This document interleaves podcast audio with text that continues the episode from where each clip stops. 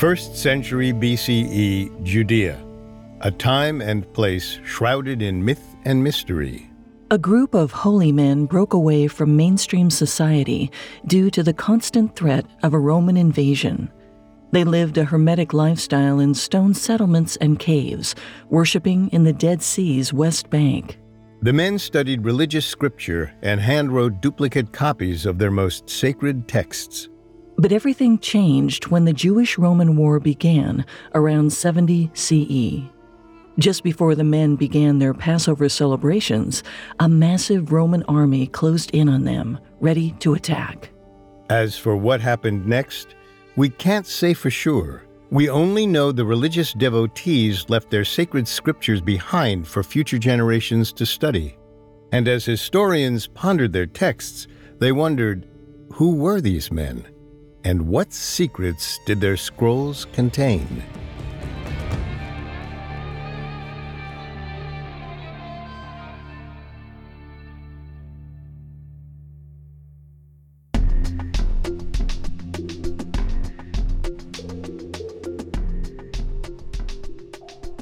Welcome to Unexplained Mysteries, a Spotify original from Parcast. I'm your host, Molly. And I'm your host, Richard.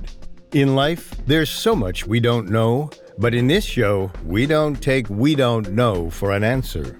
Every Tuesday and Thursday, we investigate the greatest mysteries of history and life on Earth. You can find episodes of Unexplained Mysteries and all other Spotify originals from Parcast for free on Spotify. This is our first episode on the Dead Sea Scrolls, a collection of over 800 religious manuscripts, including the oldest copies of some books of the Bible. But nobody knows who compiled them or why they left the scrolls in a secluded cave outside Jerusalem. Today, we'll cover their initial discovery and archaeologists' and historians' efforts to understand them. The scrolls may reshape our understanding of the history of religion, but first, we need to figure out just where they came from.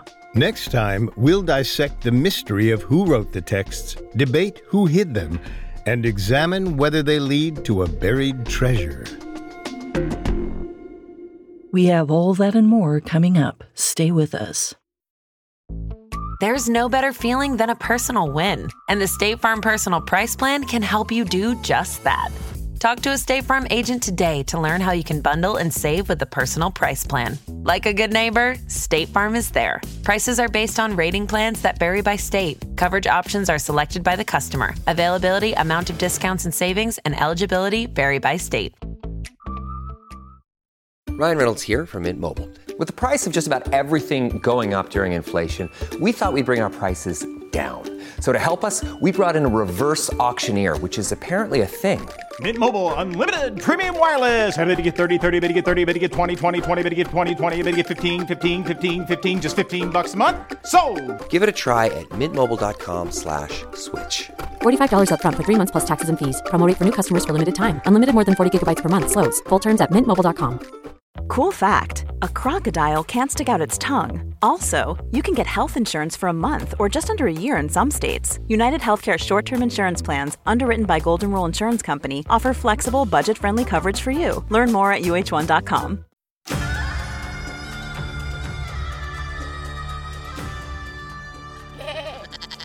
Around early 1947, several young shepherds from the Ta'amira Bedouin group were tending their goats along the Dead Sea's west bank. This is about 30 miles east of Jerusalem, near the Khirbet Qumran ancient stone ruins. The Qumran was a settlement that was thousands of years old. It was small, covering less ground than a football field, but the little understood complex held a wealth of mysteries. But so far as the Bedouin shepherds were concerned, the Qumran was merely a good site for grazing. While caring for his goats, a man named Muhammad noticed one was missing. He immediately set out to find the animal. Muhammad tracked the goat to a ravine, but lost sight of it. He figured the animal may have ducked into a cave to escape the heat. But the caves were anything but a secure structure. They were old, dark, and unstable. The ground could give way at any second, and the goat might get lost, or worse, fall to its death. Muhammad couldn't leave the goat to its fate, but he didn't want to injure himself following it into a cavern. He threw stones into each cave opening to scare it out of its hiding place. He passed entrance after entrance, tossing rocks, but no goat. However, one toss landed with a loud crash that caught his attention. It sounded like this cave might contain more than his wayward goat. Mohammed wondered if he'd hit the jackpot. Perhaps there was treasure inside. But before he could investigate, Mohammed had to find his missing animal. He spent the rest of his day tending to his flock with the other Bedouin. A few days later, they returned to Qumran and investigated the cave. This time, Muhammad ventured inside. In the darkness, he noticed something along the wall clay jars and a pile of broken pottery. The shepherd examined the shattered pot, but didn't find any gold or jewels. Just seven old, dusty scrolls. Some were made from delicate parchment, others of leather and linen thread. They were so fragile, the boys probably didn't even try to read them. Muhammad and his friends took three of them home. The shepherds planned to recover the remaining scroll jars and fragments later. In the meantime, they went to the Bethlehem markets trying to sell the scrolls to anyone who might be interested. The boys didn't know much about the manuscripts, and neither did the merchants, who refused to buy them. In desperation, they even showed the scrolls to a shoemaker, a Syrian named Kando Shahin. Kando was a cobbler and an antiquities dealer with more business sense than the young shepherds. He bought the scrolls for an unknown amount, but it was certainly a fraction of their real value. Kando negotiated a good bargain for himself, but even he likely didn't realize how old the scrolls were.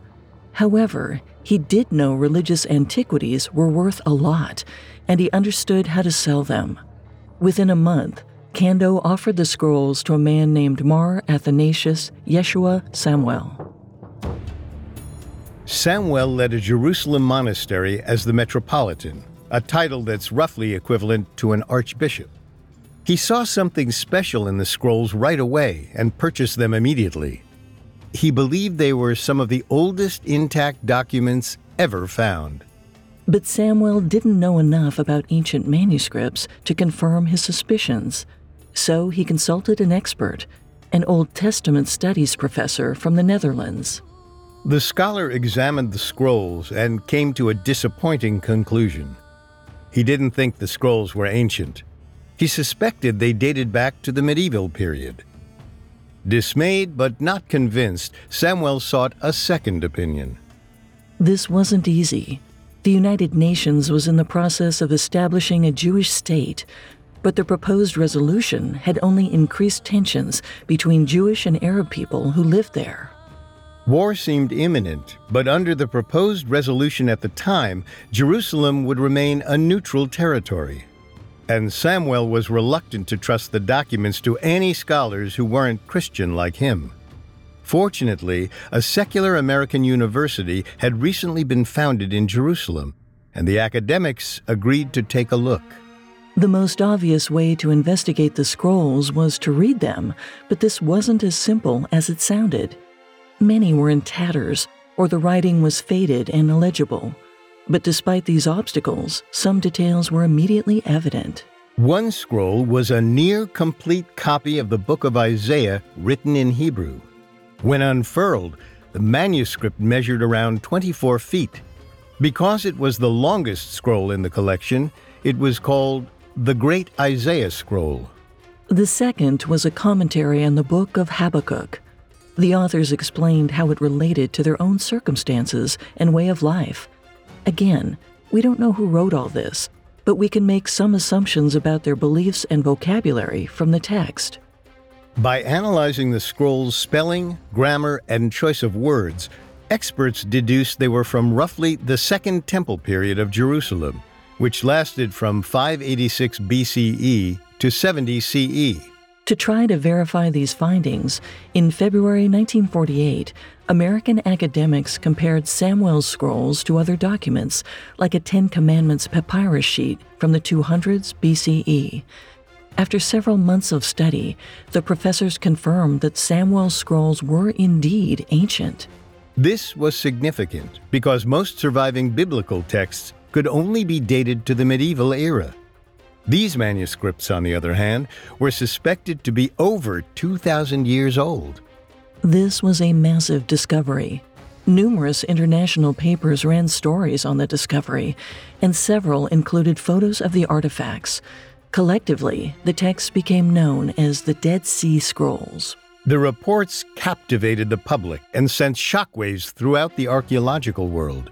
And a new discovery suggested the scrolls were significant outside the researcher community. Perhaps these documents pointed the way to a long lost ancient treasure. Coming up, archaeologists uncover a scroll that leads to vast riches. Hi, I'm Christine Schieffer. And I'm Em Schultz. We're the hosts of Rituals, the new Spotify original from Parcast.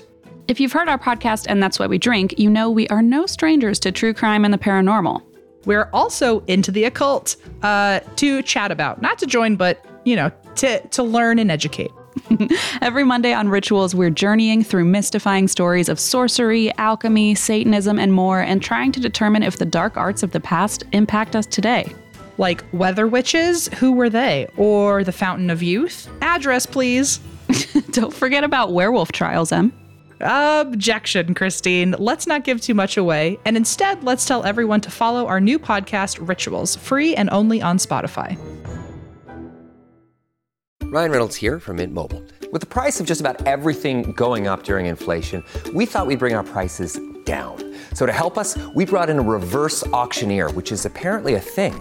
Mint Mobile unlimited premium wireless. Ready to get 30, 30, bit to get 30, bit to get 20, 20, 20, bit to get 20, 20, bit to get 15, 15, 15, 15 just 15 bucks a month. So, Give it a try at mintmobile.com slash switch. $45 upfront for three months plus taxes and fees. Promo rate for new customers for limited time. Unlimited more than 40 gigabytes per month. Slows. Full terms at mintmobile.com. When I found out I was going to be a parent, I immediately felt a lot of anxiety and worry. So I went on to BetterHelp to try to look for a therapist to help me with that. My relationship with my family and with my boyfriend and with myself were suffering. I really needed help. I was ruminating a lot. Really getting those thoughts out to a therapist and getting feedback was just life changing. If you're thinking of trying therapy, learn more at BetterHelp. That's betterhelp.com. Now back to the story. In 1948, historians concluded the Dead Sea Scrolls were some of the oldest written documents ever discovered. But that May, just as news of the Dead Sea Scrolls hit the stands, the State of Israel officially formed. War broke out immediately, and Jordan annexed the West Bank, where the Dead Sea Scrolls had been discovered. Suddenly, any further excavation fell under Jordan's purview. And they had reason to be cautious. Several decades earlier, Tutankhamun's tomb had been found in Egypt. The excitement that ensued, known as Egyptomania, was the archaeological equivalent of a gold rush. In the scuffle, many precious artifacts had been destroyed. To avoid that happening here, the government appointed a team of excavators and historians to run the Dead Sea Scrolls excavations. A French priest and archaeologist named Roland de Vaux led the dig. Starting in early 1949, de Vaux and his team excavated the cave where the first scrolls had been found. They found pieces of other scrolls and pottery shards, but for the most part, it had already been emptied. But as we mentioned earlier, this was only one of the dozens of caves in the area. For as long as humans had inhabited the region, they'd used these caves as shelter from the desert's unforgiving heat. Many ancient people had even created their own caverns by digging in the soft rock. If there were any more scrolls, there were plenty of places they could be hiding. Sure enough, a local group of Bedouins located a second cave less than a dozen miles away. It contained fragments from scrolls written in Hebrew, Greek, and Aramaic. This find inspired de Vaux to shift his focus. Instead of concentrating on the caverns, he wanted to investigate the nearby Qumran ruins. As we mentioned before, Qumran was near the areas where the Bedouins often grazed their flocks. DeVoe theorized whoever wrote and hid the scrolls had lived there. He believed Qumran was the key to solving the mystery of the manuscript's origins. But no one else thought the area had much historical significance. Many historians had already dismissed Qumran as an unremarkable military fort. It had thick walls and a tall tower they assumed was a lookout post. But when they explored the Qumran Tower, de Vaux and his team found a room lined with benches that looked like a Torah study area. Outside it, they found long hallways, courtyards, and meeting rooms. There were plenty of kitchens, but few living quarters or bedrooms that could serve as barracks. They also discovered a network of baths, which didn't align with the military fort idea. DeVoe believed these tubs were used for Jewish spiritual purification ceremonies. In other words, the occupants of Qumran may have been devout. But the strongest evidence for de Vaux's speculation was right outside the tower. There, de Vaux and his workers found fragments of ink pots, which indicated there were scribes at Qumran. Not only that, but these pottery samples matched the jars the Dead Sea Scrolls were found in. Perhaps these jars were actually made at the tower. All of these discoveries suggested religious scholars had worked and lived in Qumran. But it was hard to determine what their day to day life was like. After all, everyone who'd lived there was long dead. Around 1,200 men and women were buried in a massive graveyard near the structure. Earlier, historians had claimed this cemetery was filled with soldiers who died in battle. But de Vaux thought differently. The bodies had been too lovingly and carefully placed for these to be mass casualties of war. de Vaux suspected the majority of those buried at the gravesite didn't reside in the main structure at all. While they spent some time there, they likely slept in man made caves around the area. The same caves where the Dead Sea Scrolls were discovered and where people were still finding artifacts regularly. Between 1947 and 1956, the Bedouin people and the archaeologists uncovered 11 historically significant Dead Sea caves. They contained around 15,000 fragments from over 800 scrolls. The workers organized the fragments by scroll, then laid them down on a plate of glass. Shockingly, they used scotch tape to reattach the pieces. According to one account, they often smoked cigarettes and drank coffee while working with the scrolls. Every once in a while, someone spilled a drop or two, staining the priceless documents forever. But it wasn't all by accident. Some researchers purposefully dripped oil onto their scrolls or let them bake in the sun for hours. These methods were supposed to make the writing more legible, which may have worked in the short term, but it also left permanent, irreversible damage. Perhaps the researchers were careless because their collection of ancient manuscripts was growing larger. In the early 1950s, the Bedouin people reported yet another cave containing scrolls, and one of them was completely unique. It wasn't made of leather or papyrus like the others. It was written on delicate, rolled up copper sheets. Whoever composed this scroll hammered the message in, letter by letter, a difficult and time consuming process. Copper was also very expensive in the ancient world. This document must have been precious to its authors. Before they tried to unroll the manuscript, the researchers noted there was writing on the outside of the scroll. They translated it, finding the words for gold and silver. Some speculated the copper scroll contained a list of buried treasures and their locations, but they couldn't say this for sure. Any attempts to unroll the corroded metal sheet caused further damage. Finally, in 1956, at the University of Manchester, researchers used a saw to cut it into 23 vertical pieces. Afterwards, the scroll was put back together and laid out flat. There was still some translation work to do, but finally, the Copper Scroll's tantalizing secret was revealed. It was a real life treasure map. Well, sort of. There were several chunks of text that couldn't be easily translated, but the portions historians could decipher threw everything they knew about religious history into question. Coming up, researchers continue decoding the Dead Sea Scrolls. Oh, it's such a clutch pickup, Dave. I was worried we'd bring back the same team. I meant those blackout motorized shades. Blinds.com made it crazy affordable to replace our old blinds. Hard to install? No, it's easy. I installed these and then got some for my mom, too. She talked to a design consultant for free and scheduled a professional measure and install. Hall of Fame son. They're the number one online retailer of custom window coverings in the world. Blinds.com is the GOAT. The GOAT. Go to Blinds.com for up to 45% off. Blinds.com. Rules and restrictions may apply. This Father's Day, the Home Depot has same day delivery on the perfect gift to help dad be everything he can be. Because your dad is more than just a dad, he's groundskeeper of the yard, the perfecter of the patio, and the cleaner of the clippings.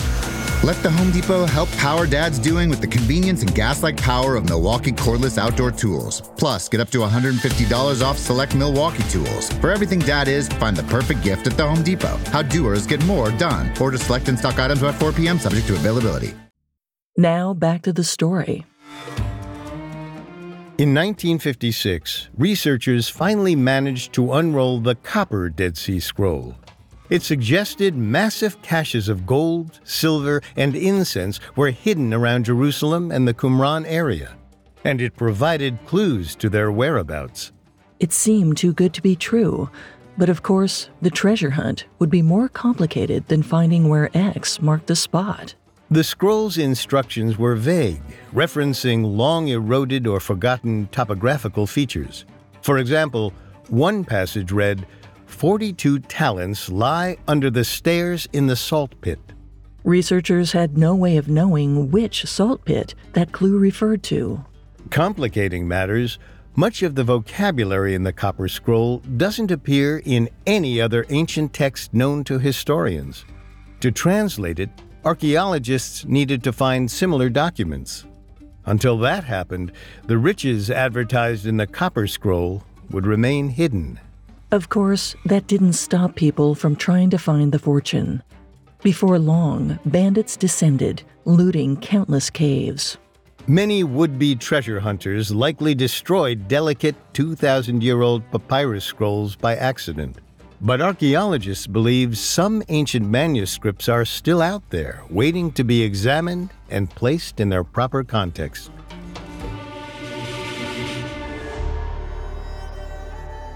Unfortunately, by 1960, de Vaux's team stopped finding artifacts in the area and their funding ran out, but there was still plenty to learn about the scrolls that had been found. However, this was easier said than done. Since their discovery, many manuscripts had been given or sold to institutions all over the world. For instance, the one original remained with the Syrian shoemaker and merchant who first recognized its value. Kando Shahin. Kando's discovery led him to a profitable career dealing antiques. For 20 years, he acted as a broker for Qumran related artifacts. He hoped to sell his scroll for up to $500,000. And he had potential buyers. Israeli authorities wanted that manuscript back. The Dead Sea Scrolls had become a point of national pride for the country. At first, Israeli officials tried to purchase the manuscript from Kando, but they weren't willing to spend half a million dollars. And perhaps they were wise to wait, because soon they didn't have to buy it at all. In June 1967, tension between Israel and the surrounding countries boiled over again. During the Six Day War, Israel took over the West Bank, which included East Jerusalem and Bethlehem. Unfortunately for Kando, a top Israeli military advisor tracked him to the Holy City. It's unclear exactly what happened next, but afterward, Israel took possession of the manuscript. Later, Kando sued the Israeli government and received around $100,000 in damages. But Israel got what it wanted the scroll. This incident showed how valuable the Dead Sea Scrolls had become, even though some of them were little more than fragments. Remember, they were over 2,000 years old. The millennia had taken their toll, and big chunks were missing from many of the documents. It didn't help that past researchers had been careless with some of the pieces, spilling coffee and using scotch tape to reassemble them. Removing the tape only damaged them further. But with the data they had, researchers managed to form a fairly complete picture of the artifact's content. As near as we can tell, the Dead Sea Scrolls can be sorted into three distinct categories biblical, sectarian, and apocryphal. The biblical scrolls included 200 copies of most books of the Hebrew Bible or the Christian Old Testament. They confirmed a point of pride for rabbinical scholars. Ancient Jewish scribes had done a comprehensive job of preserving their holy knowledge. The sectarian texts, on the other hand, had been written by an offshoot of mainstream Judaism. They mostly described a set of rules and guidelines that emphasized a very specific kind of spiritual purity. Finally, the apocryphal text contained religious manuscripts that had been left out of the Hebrew Bible. Some passages were seemingly for scholars rather than the masses and never made their way into canon. This includes partial copies of the apocryphal book of Enoch more than any other text. As the story goes, Enoch was the great grandfather of Noah. He lived to be 365 years old, and at some point, God granted him special knowledge, making him a prophet. Enoch then went on to write the book that bears his name. Like the book of Isaiah, it includes a prophecy that the Messiah will soon arrive to usher in a new age. At the time the scrolls were hidden, the Book of Enoch wasn't a part of mainstream Judaism. Whoever chose to store so many copies of it may have been from an offshoot sect. Or perhaps the authors were holy men who practiced their own strict version of the religion. Based on the texts they saved, we can assume they anticipated the Messiah's arrival and spent much of their time preparing themselves physically and spiritually for this event. Maybe they took ritual baths at the facilities in Qumran. The best way to verify this speculation was to examine the scrolls as closely as possible. And in the 1990s, analysts finally managed to remove the scotch tape while limiting the damage. Soon after, new technologies emerged that allowed scientists to peer through layers of dirt and sediment. They even saw past the oil and coffee stains left behind by past researchers. The scroll's content and handwriting, along with coins found in the caves, led these researchers to the same conclusion the experts in the 1940s had reached. They agreed the scrolls were hidden during the Second Temple period, between the 500s BCE and 70 CE. The time frame included the birth of Christianity and most of the events depicted in the New Testament. It was helpful to have a ballpark but they needed to keep narrowing the time frame down so they could figure out who wrote the scrolls. Thankfully, one technology promised concrete answers. Carbon 14 dating has been around since the excavation began decades earlier. However, the process involved destroying the specimens that were tested, meaning the researchers would need to dissolve a scroll segment. In the earliest days of the dig, this wasn't an option because there were so few samples available. But once researchers found enough scrolls, they felt comfortable sacrificing a small piece of history. When they ran the test, they dated a fragment to a narrower range. It had been written between 167 BCE and 233 CE. It perfectly fit with the other estimates.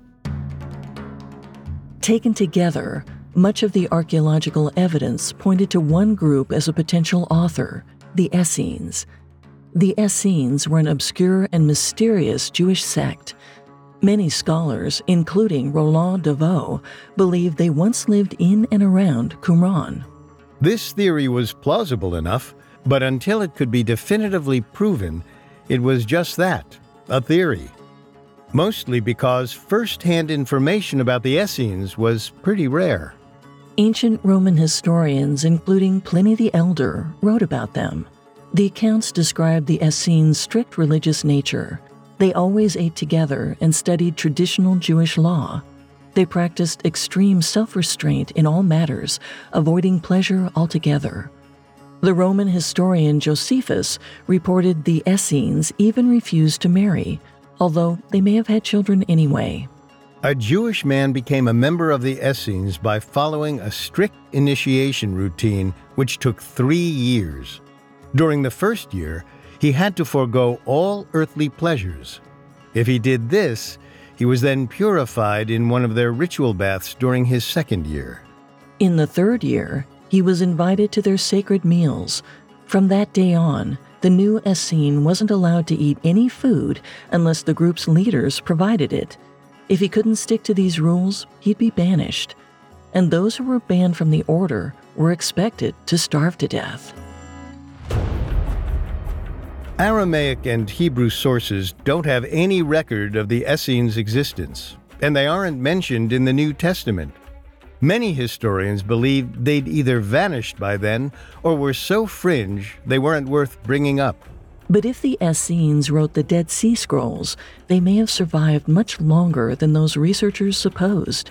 And this conclusion added fuel to a religious debate that had followed the Dead Sea Scrolls since their discovery. Some Christian scholars thought the Essenes were among the first followers of Jesus Christ due to their eager anticipation of the Messiah. But Jewish scholars countered that this notion robbed the Essenes of their status as an ancient Jewish sect. Meanwhile, others argued the Essenes went on to follow the Prophet Muhammad and the teachings of Islam.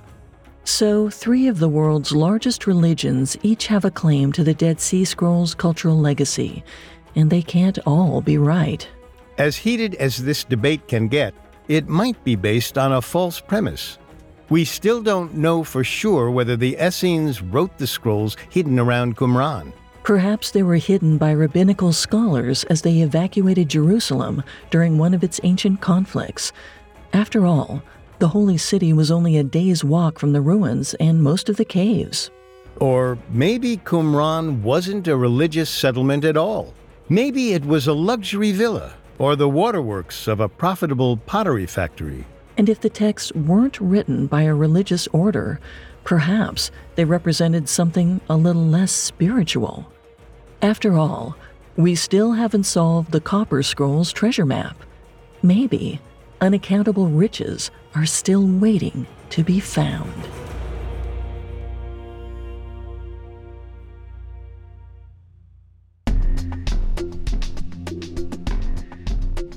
Thanks again for tuning in to Unexplained Mysteries. We will be back next time with part two of the Dead Sea Scrolls.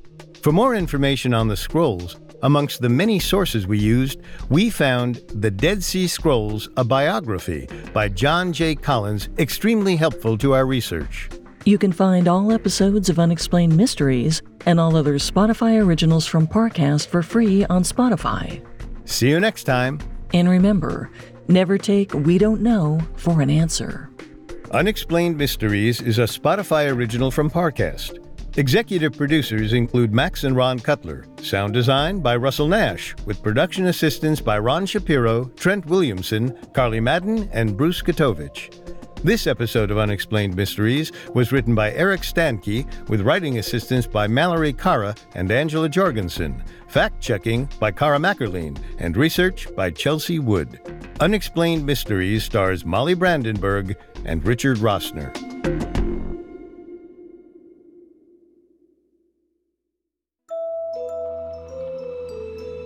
Werewolves, witches, and Arthur Conan Doyle? Oh my! Sounds like fascinating topics to discuss on our new show, Rituals, Christine. You know what, Em? It sure does.